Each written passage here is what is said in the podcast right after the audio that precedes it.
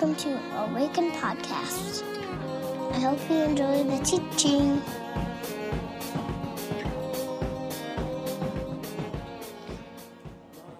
Okay, friends. Whew. Hi. Good morning. Nice to see you all. My name's Micah, if we haven't met. I'm one of the pastors here at Awaken. Glad you're here. I felt like I was in college singing Breathe, uh, like 19 again. I told Laura as we were re- getting ready for this Sunday, I'm like, you don't want to miss it. It's going to be like we're falling in love all over again in college. Oh, Michael W. Smith. Breathe. Smitty. My grandma, bless her heart, may she rest in peace. We, we once had tickets to this like Christmas show, and it was Michael W. Smith and CeCe Winans. Yeah, I was a real rip snorter. Uh, and she, afterwards, she's like, Boy, I just really like that Mike Smith. You're like, Grandma, you can't call him Mike Smith. Like, at any rate, that is neither here nor there. Um, but today, I'm very excited. We're starting a new series, as the uh, little video showed, uh, entitled Wells and Fences. And so, over the next six weeks, not including Easter, we are going to be exploring the six affirmations that sort of stand at the center of the Covenant Church, which we are a part of. I will just mention to you, uh, I say six Sundays, not including Easter, for the first time in about 15 years, I am not going to be preaching on Easter. My good friend Judy Peterson, who is one of the best preachers I know, will be with us on Sunday morning. And that is a, like, take my word for it, it is a major upgrade, okay, everybody? Um, Judy is just Resurrection Sunday is by far and away her favorite Sunday to preach on, in, in, a, in a year. And I have mentioned to you before, it is my least favorite Sunday to preach. Um, which, you know, that is a sermon, maybe a topic for another day, a pastor who really doesn't like preaching on Easter Sunday. It's just, uh, you know, everybody knows the story, and, you know, you all come here wondering, like, how I'll tell it differently. And, like, that's a lot of pressure. It's debilitating. So I am so excited to not be preaching on Easter Sunday. Judy is going to be. It's going to be awesome. So, but today we're starting the series, and we're going to explore uh, this morning. We're going to kick it off by really exploring this metaphor of wells and fences. And I have a sneaky suspicion about this series. I have been praying. Uh, if you were here last week, I took my own advice, and I have been praying a lot more than I, than I usually do, and specifically about this series, uh, truth be told. I have a funny feeling that some of you are going to be um, you're going to find that this series strikes a chord. And you may hear some things that maybe you've never heard in a church before, or you're going to hear things said in a way that maybe you thought, like, I just, I, I feel like my soul has wanted that to be true, but I've never been given permission to say it's true or to affirm it as true. And if this series does what it has done in the past, which I think it will, many of you may feel that way. Uh, and, and I'm excited about that. I've been, my prayer has been, God, like set people free, open doors, uh, like tear down walls that have been built around like what it means to be a part of a church. Uh, this series, in my opinion, uh, as I think about it, this is like my I have a dream speech, if I could be so bold as to say. I mean, that's a big deal, right? Uh, it's a big speech. But when I thought about Awaken, like before it ever began, before it ever existed, these ideas and this, this sort of gravitational center was what I imagined and what I dreamt of, what I longed for in a church that I was a part of, but also got to be a pastor of. Um, this is like, as I think about all the sermons that I've written, I don't know if you know this, but I code them in my computer. So this is sermon number 330 at Awaken. Um, in all the sermons I've preached, this is my Mona Lisa. Uh, like, this idea is the most valuable contribution that I think I have brought to this church. Um, so I, I hope and I pray that uh, each time we've done this series in the past, it has been a catalytic event for our church. If you imagine like being in, on a sailboat, if you've ever sailed before, it, it, feels like in doing this series, we sort of like set our sails a certain way, and then lo and behold, like the wind of God's Spirit picks up and it starts blowing, and we like we actually have felt the, the, the, the boat lift up and sort of be energized and moved forward as a result of doing this series together each and every time we've done it. And I am just praying that that's the case again. Uh, for us as a staff, we've talked about this last year in some ways, and, it, it's been hard in, in a few ways. There have been some challenges along the way, and it has felt a little bit like You know, Tommy Boy, when he's sitting out there with the, in the dinghy and he's like, need a little wind here. it's felt a little bit like that. And I'm just praying that God's Spirit like starts blowing and it fills the sails and we're like, okay, now let's do it. We're cooking with oil. So that's, uh, there's a lot of pressure on this series, but I, I believe that God's going to do something in it. Uh, the last time we did Discover Awaken, which is our little welcome to Awaken, glad you're here if you have more questions about it, someone came up to me afterwards and she said, I, and we talk about this idea of wells and fences and trying to be a church with this metaphor in mind. And she said, and I quote, I feel like this is a dream, and I just keep coming hoping that I don't wake up. Like, this is too good to be true, I've heard before. I feel like I've come home. So get your phones uh, ready for speed dial and your family members and your friends on there, like your closest friends and, and family, because I have a feeling that you're going to want to say, like, you have to check this out. You got to see it for yourself. I didn't think that this existed out there, but lo and behold, it does. And I think I might have found it. Um, wells and fences, my friends, over the next six weeks. The affirmations in the covenant church, which sort of stand at the center. This is the small center that we call like essentials in the covenant or affirmations, and they are the centrality of the scriptures, the necessity for new birth, a conscious dependence on the Holy Spirit, the church like constituted uh, as a fellowship of believers and then on mission in the world so the fellowship of believers and the whole mission of the church and then to wrap it up this idea of freedom in christ which for me is like the juice it is the mojo it is the th- it's the secret sauce. The cane sauce? Do you guys know cane's chicken? That's what the freedom in christ bit is. If you go to chick-fil-a and you get their sauce it's kind of like they're trying but they have not even come close. This is the secret sauce. It's the freedom in Christ bit. So that's it. That's what we're going to do over the next six weeks. I hope you're excited because I am. And even if you're not, you can just you can just draft off of my excitement. Okay. John chapter 4, if you have your Bibles, turn there. I'll invite you to stand as we read the scriptures, starting in verse 4 of chapter 4 of John. Whew. John writes this Now he, Jesus, had to go through Samaria.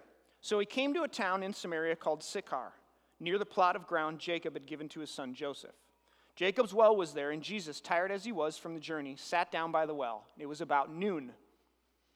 When a Samaritan woman came to draw water, Jesus said to her, Will you give me a drink? His disciples had gone into town to buy food. And the Samaritan woman said to him, You're a Jew, and I am a Samaritan woman. How can you ask me for a drink? For Jews do not associate with Samaritans. Jesus answered her, If you knew the gift of God and who it is that asks you for a drink, you would have asked him, and he would have given you living water. Sir, the woman said, You have nothing to draw with, and the well is deep. Where can you get this living water? Are you greater than our father Jacob, who gave us this well and drank from it himself, as did also his sons and his livestock? And Jesus answered, Everyone who drinks this water will be thirsty again, but whoever drinks the water I give will never thirst. Indeed, the water I give them will become in them a spring of water welling up to eternal life.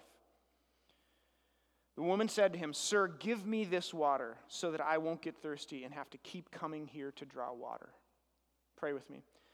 God, this morning as we gather and we turn our attention to uh, your scriptures and to what it means to be the people of God together uh, as a church, I pray that you would speak, that you would do what you always do that you would awaken us, that you would blow through the, the caverns of this building and our souls, and that you would bring us back to life, that you would um, remind us of who we are, who you've called us to be, that we're loved and that we, we belong, that we have a name, and that you pursue us and want us and want to be in relationship with us and have provided a way for that to be true. So, say it again, I pray, in the name of Jesus. And all God's people said, Amen. You may be seated.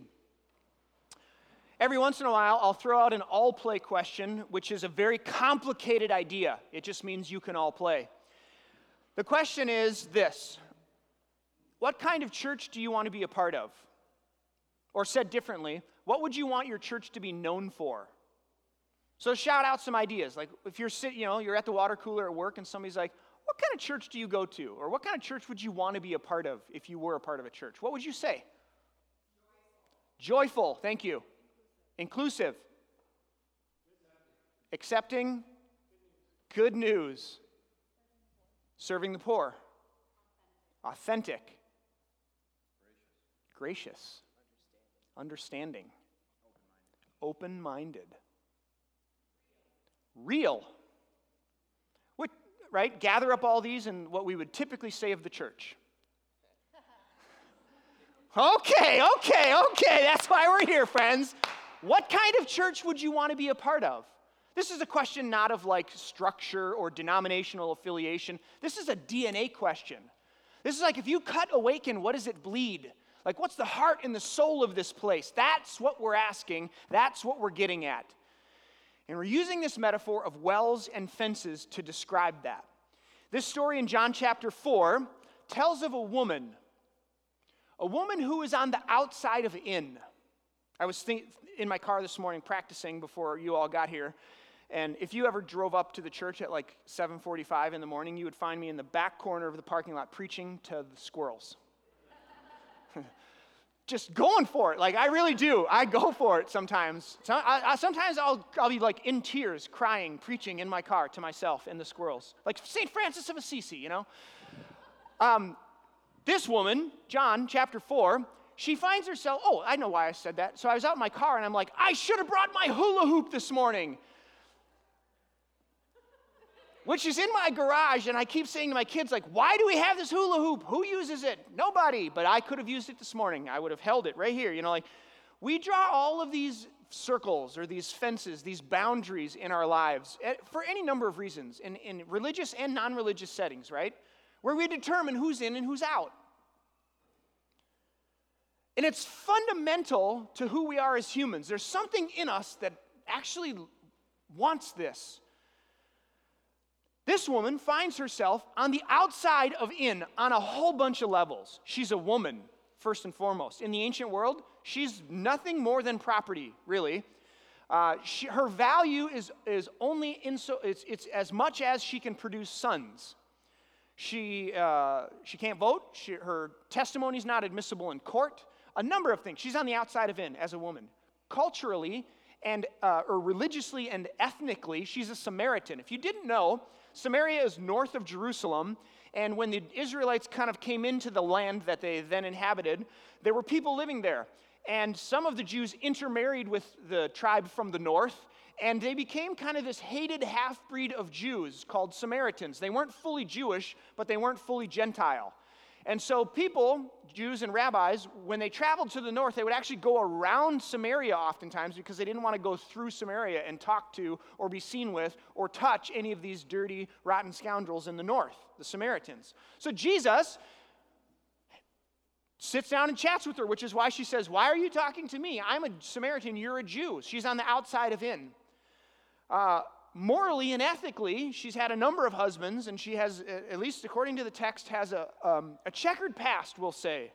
And Jesus engages her, and yet she's on the outside of in on that front as well. She's at the well in the middle of the day. John mentions at noon, that's not random. You never you don't go to the well in the middle of the day. It's hot. You're in the desert. You go in the morning when it's cool or in the evening when it's cool. So no one would have been there at the well at noon, which is why she was there, right?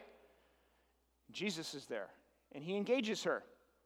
This woman experiences all kinds of outside of in, all kinds of fences that have been erected for any number of reasons by people, power, systems, institutions that say you're not welcome, you don't belong, you're on the outside. Until you change this, that, or the other thing, you can't come in. What's fascinating to me is Jesus' response because it is the antithesis of that spirit. Amen? He doesn't, in, he doesn't say, Well, I can't speak to you because you're a woman. No, he dignifies her presence by asking her a question, by addressing her. He doesn't seem to care that she's from the wrong tribe or the wrong side of the tracks or the wrong ethnic group or has the wrong skin color. She, he just engages her. Jesus doesn't seem to pay much attention to the fences that are all around her. He doesn't start with the list of sins or ways that she's missed the mark or like drop the ball and say like you know uh, all the ways she has to change or, or do this or do that until no his just his response is so simple and it's so straightforward. It's the offering of living water. And what's fascinating is as she experiences this living water this truth about the messiah her, and then her whole town and her friends and her family are transformed and changed. If you keep reading in the story, you find that she becomes an evangelist. A woman, Samaritan, person who's had multiple husbands becomes the town evangelist, right? Of course it is. Of course that's right. The person who shouldn't do it, according to all the religious rules, is the one who's doing it. Isn't that just it? So here it is. This is what happens when people come in contact with the well, which is and contains the truth about Jesus the Messiah, the Christ. Let me see if I can describe this in another way. I'll use the illustration of uh, farming, because you do, right? So if you imagine that you have inherited a bunch of land, and on this land, you have lots of cows, cattle. And your job as the farmer is to figure out how to protect them, how to keep them safe, how to feed them, how to give them water, how to clothe them and bathe them and clip them, and all the things that you do. Um, one way that you could do that is build a fence, right? You build a fence around the area that will keep the, the cows in, and it's very clear as to when one of them has now they're outside of the fence or inside the fence. And so your energy then is spent patrolling the edges of the fence to ensure that it's doing its job. It's, you make sure there aren't any holes in the fence so that people can get out, or the cows can, sorry, they're cows. So the cows can get out, right? You, you want to make sure that that doesn't happen, so you got to make, you got to, you know, shore up the edges and patrol the edges because they're hot. You know what I'm saying? Life and death if you're in or you're out. Now, that's one way you could do it. Another way would be if you have all these cows and you're trying to figure out how do I how do I like keep them safe? How do I give them what they need? You could dig a well. You could dig a well assuming and believing that what's in the well is actually necessary for life. And you will find that animals are not as dumb as we think they are. Cows will not wander too far from water because they know that if they do, they will die. Now, the difference between these two metaphors, you will see, is quite different. And the energy or the emphasis between the two metaphors is, I would argue, makes all the difference in the world. Psychiatrists in the 70s actually came up with these two phrases of bounded set and centered set. In a bounded set, so now imagine that we have people and religious rules and doctrine. So we no longer have cows wandering around, we have people in churches, and the fences that we build are religious rules and doctrine, belief systems that say if you believe these things, then you can get in. So on the left hand side, the energy and the effort is uh, the, the sort of emphasis is on patrolling the edges, ensuring that we have the right fences and the right beliefs to ensure who's in and who's out. On the other side, you have a very radically different tone and temperature. You have a radically different emphasis or a radically different like energy between the two ideas. By definition, bounded set and centered set are as follows. A bounded set is a group of objects of people or people defined by a boundary separating those from inside the set and those from outside of the set. A centered set, on the other hand, is a group of objects or persons defined by its proximity to an object, a central object or idea. I, can you go back to that previous slide, Risha? I'm going to go ahead and go out on a limb and say that, like, for the most part, religious communities in America over the last hundred years more often than not look like the left than the right. Amen? Where, like, the, the primary energy the emphasis, the tone, the temperature. It's all about the edges and it's all about right and wrong, in and out. And the job of the church or the elders or the pastor is to defend the edges and ensure that we've got them right. And to make sure that there's only one way in, there's only one gate. And it's like if you believe what we believe in a, in a, in a bounded set, the question is do you believe what we believe? And if the answer is yes, then it's like, whoa, the doors swing open. But if it's not, the door stays closed. And I don't know if you've experienced that in a religious community before. On the other hand, in a centered set, there is a different, like, mojo. There's a different energy, there's a different emphasis, there's a different temperature.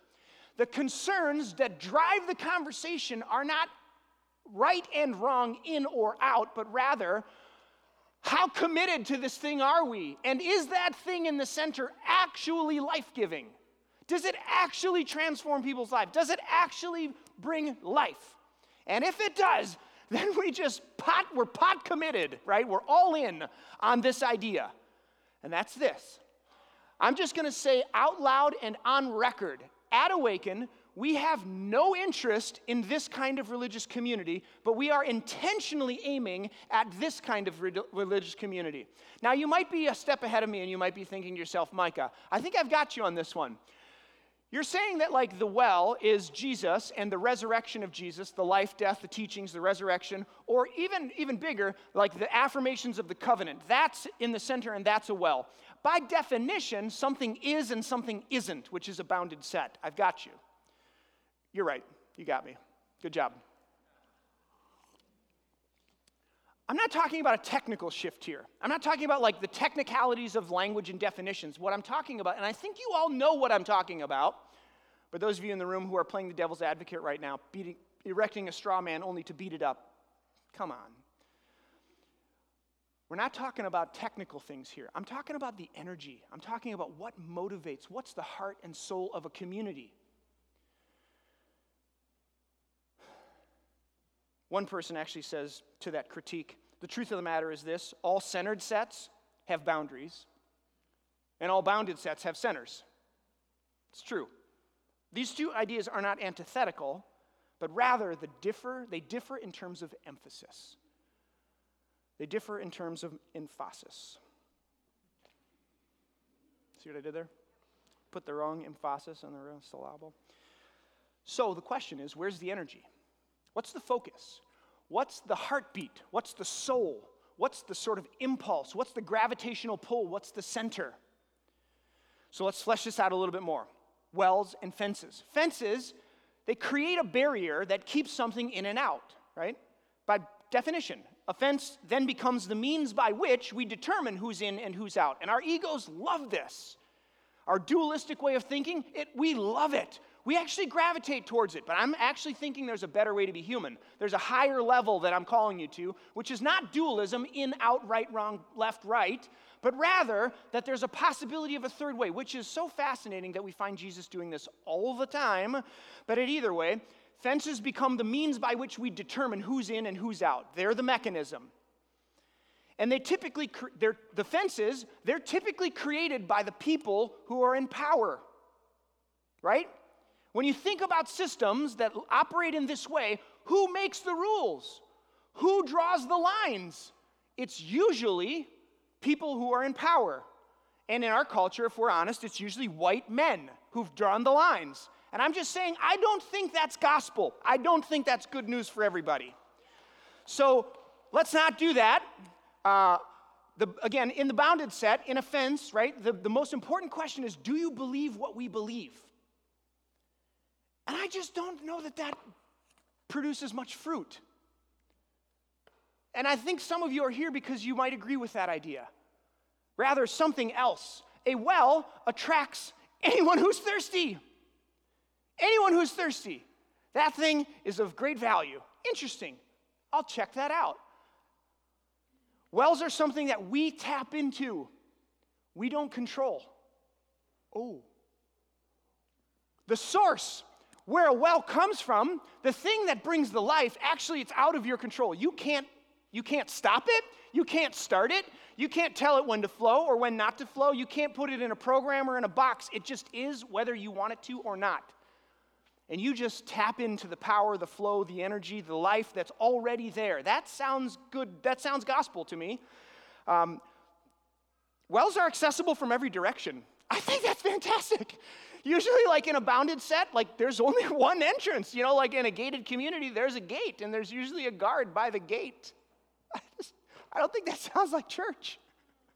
You know, sounds like a gated community. The centered set community asks, What is in the center? What is in the well? And does it bring life? And then momentum and direction become important. This is not anything goes, people. Do not hear me saying anything that I'm not saying. I'm not saying that doesn't matter. No, direction and momentum matter. Are you turned, like, or will you turn, or do you see, or and are and, and are you moving, and at what pace? Right? That's not anything not, like nothing matters. No, no, no, no, not at all. It's a commitment to that thing in the center, which is the life and death and resurrection of Jesus the Christ. And then momentum and direction. Fences, again, automatically, they automatically, bounded set communities automatically create a position of power and a position of weakness by necessity, by default. By definition, they do this. They create a hierarchy by the very nature of the way the system works. And again, those on the inside have the privilege and power, and those on the outside don't. Jesus seems to always be on the outside hanging out, right? Empowering the people without any power. That should tell us something, people. Should tell us something. Fences shut down, potentially, fences often shut down potential relationships and partnerships. How many times have we seen Christians, oh God, forgive us? How many times have we seen Christians in churches say, sorry, I can't be a part of that thing that Jesus would be thrilled about because you don't believe what I believe? It's just asinine. It's absolutely insane and crazy that people who love Jesus wouldn't say yes to things Jesus would be excited about because someone can't check all the boxes. It's just bonkers.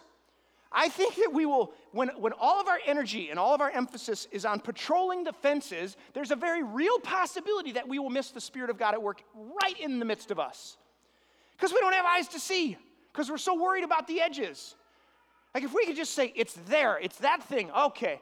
Anybody, anybody who wants that, just come along. And if, and if like, you don't check all the boxes I check, then okay, fine. But we can agree that feeding hungry people is a good thing and Jesus would want that? Sure. I don't care why you're doing it, but I'm doing it because Jesus would do it.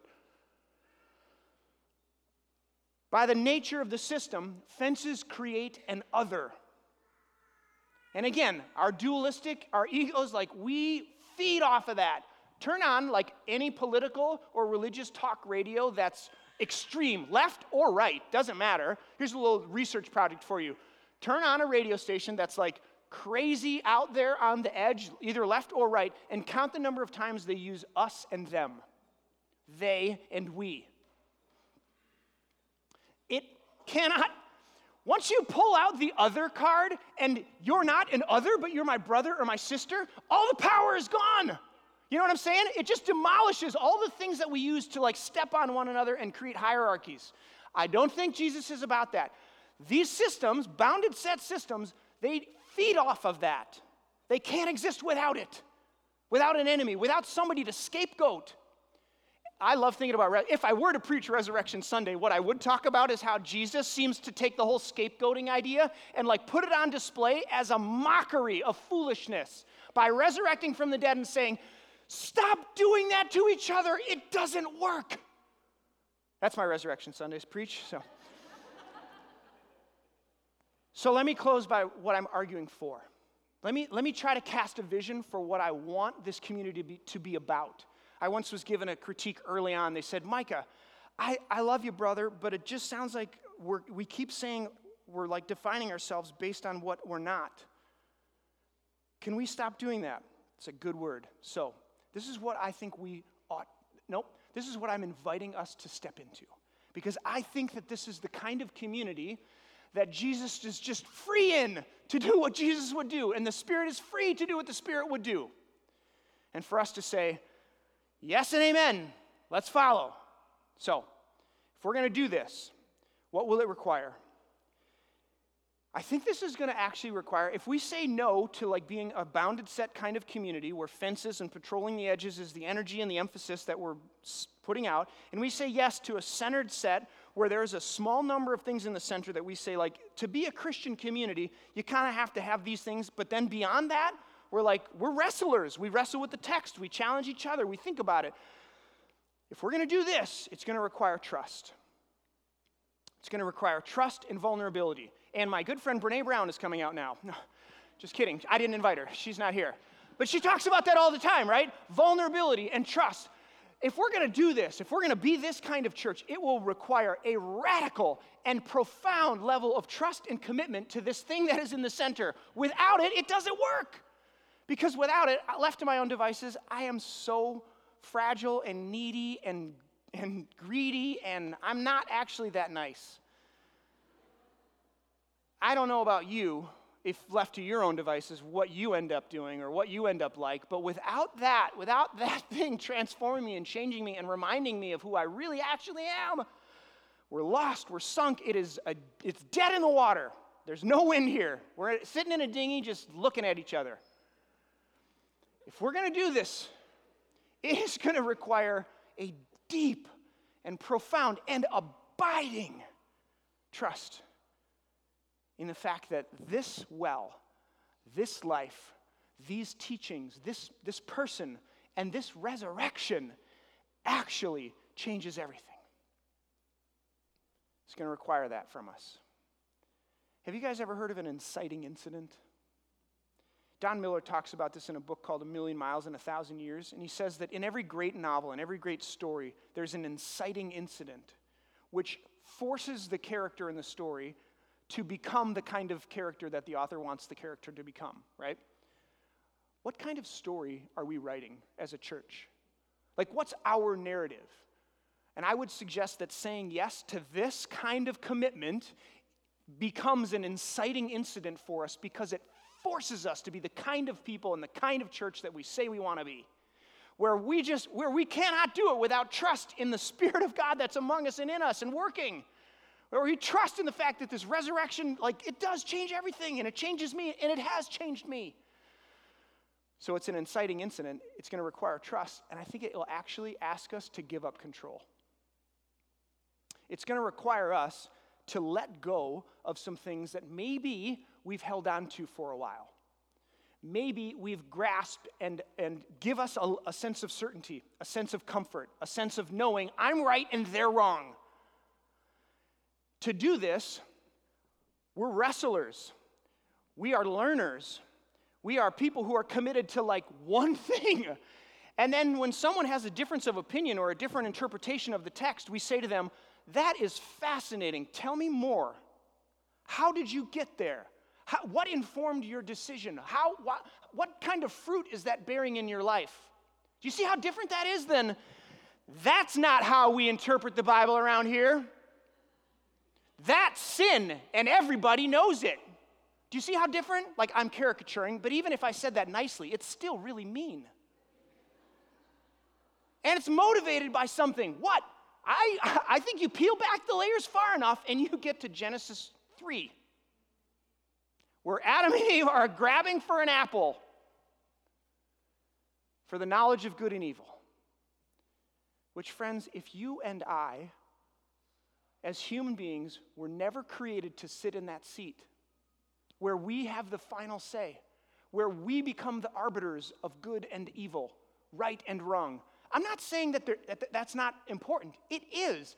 But your job, my job, the church's job is not to sit on that throne declaring in and out, right and wrong. That is God's job. So I'm just saying, let's properly, let's find our place, let's find our spot in the choir, let's find our seat in the grand scheme of things, and just do what we've been asked to do, which is to say, guess what happened to me?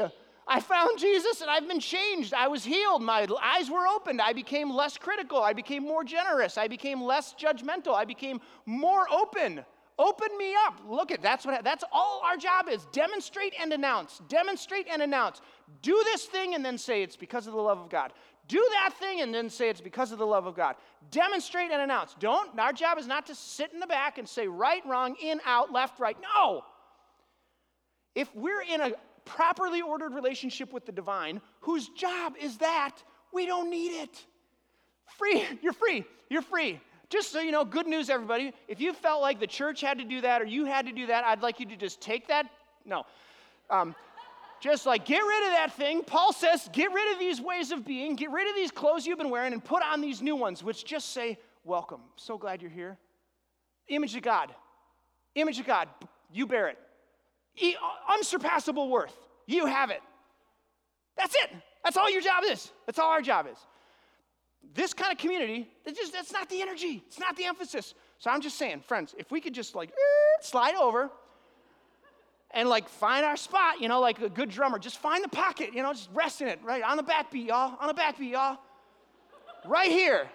Like, this is our center, this is our sweet spot, this is what we do. Demonstrate and announce. I am sweating up here. This shirt is so hot.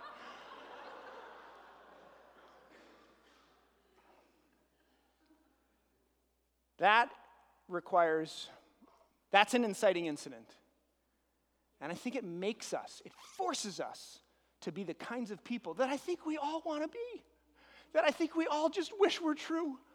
That we didn't have to bear that burden. We didn't have to carry that weight around saying, oh my gosh, if I get it wrong, what's going to happen? I just don't think God thinks that way. I don't think God like is offering you that in, invitation to like hold that. So, that's all, friends. That's what we're aiming at. I've decided to ask my friends at this church uh, to end each day that we talk about this with a testimony. Someone who will come and just share why is this wells and fences idea so important? Or what, what is it about the centrality of Scripture that like gets you, or freedom in Christ, or necessity for new birth? And so my good friend Art is going to come. Um, Art is one of our faithful kids community teachers. So will you please welcome Art, and he will take us home.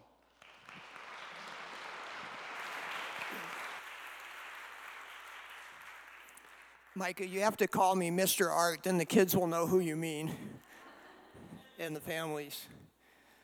Such a privilege to be a part of the kids community. That's an advertisement recruiting video, by the way. So in 1990, I had the awesome privilege of, as a law student intern, of being in Canada when Nelson Mandela had been freed after 27 years in prison and spoke at their parliament in promoting their cause for liberation. And it was just such a powerful testimony that he brought. And I was thinking of, with the centrality of Scripture about the, the arc of the narratives of Scripture, how much his message of liberation aligned with that, and how much, on the other hand, the like there were people with apartheid claiming to be Christ followers, and I'm not going to judge that, but I'm just saying, and they with isolated uh, verses in scriptures that were misinterpreted, they thought apartheid was okay. And that is just such a misuse, and I would say an abuse of people and of Scripture. That's not the centrality of Scripture. And of course, thanks be to God, uh, Nelson Mandela, one day later, actually got to address his own government. So praise the Lord for that.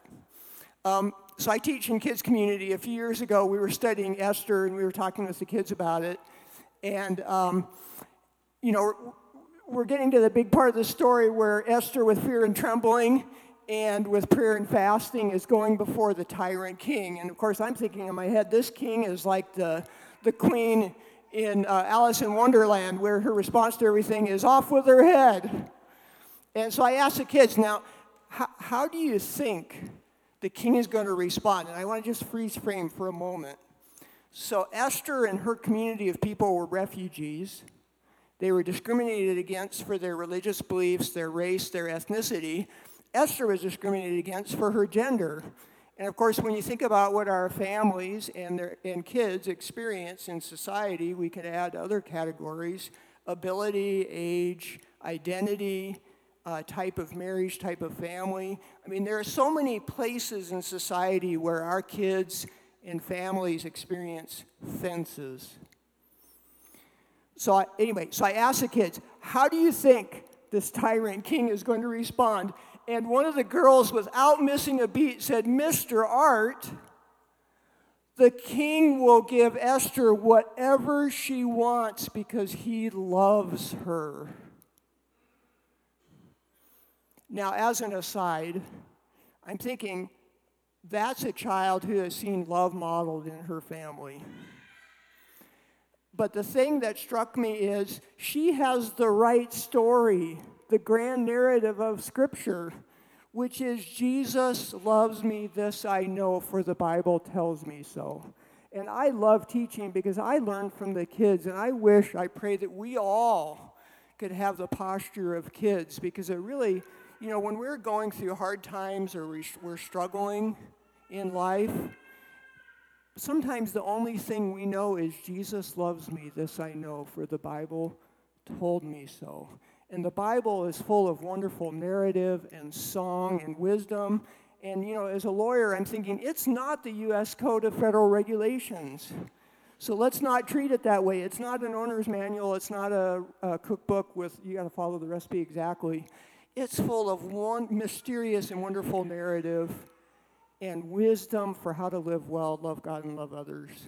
And I just thank God that I can serve under Mandy, who leads kids community, and, and the pastoral, the staff team here, at a place where we can welcome kids and families to a well, and the kids don't have to jump a fence to come to the well because Jesus loves me, this I know, for the Bible tells me so.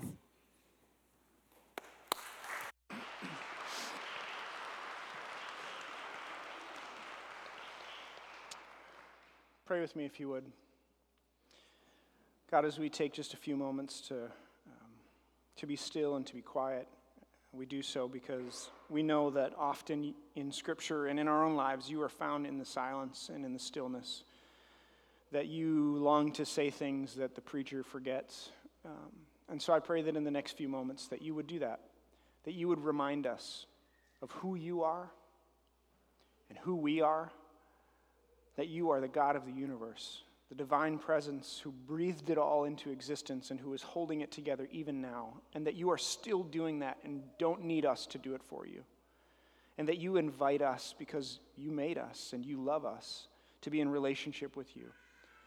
And so, God, as we seek to be a church that reflects what it means to be your people in the world, I pray that whatever our part might be, if there's repentance that's needed, if there's, if there's risk and courage needed to step out in these next few moments of silence, would you just speak those words to us, I pray?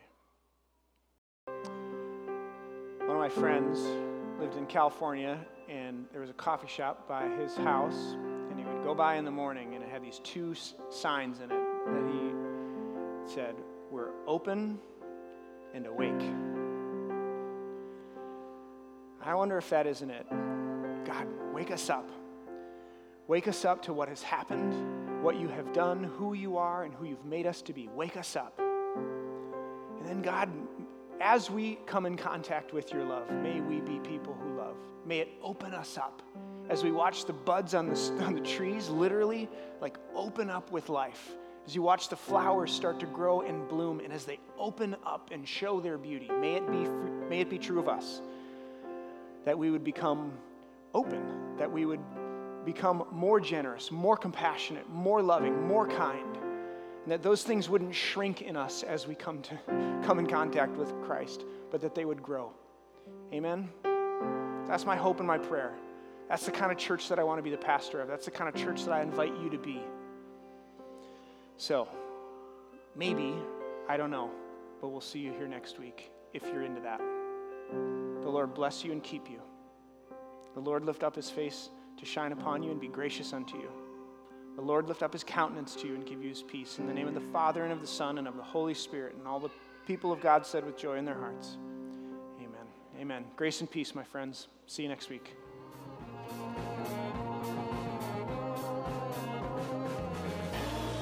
Find us online at www.awakencommunity.com or on Facebook at www.facebook.com backslash awaken community or on Twitter at awaken community. See you next time.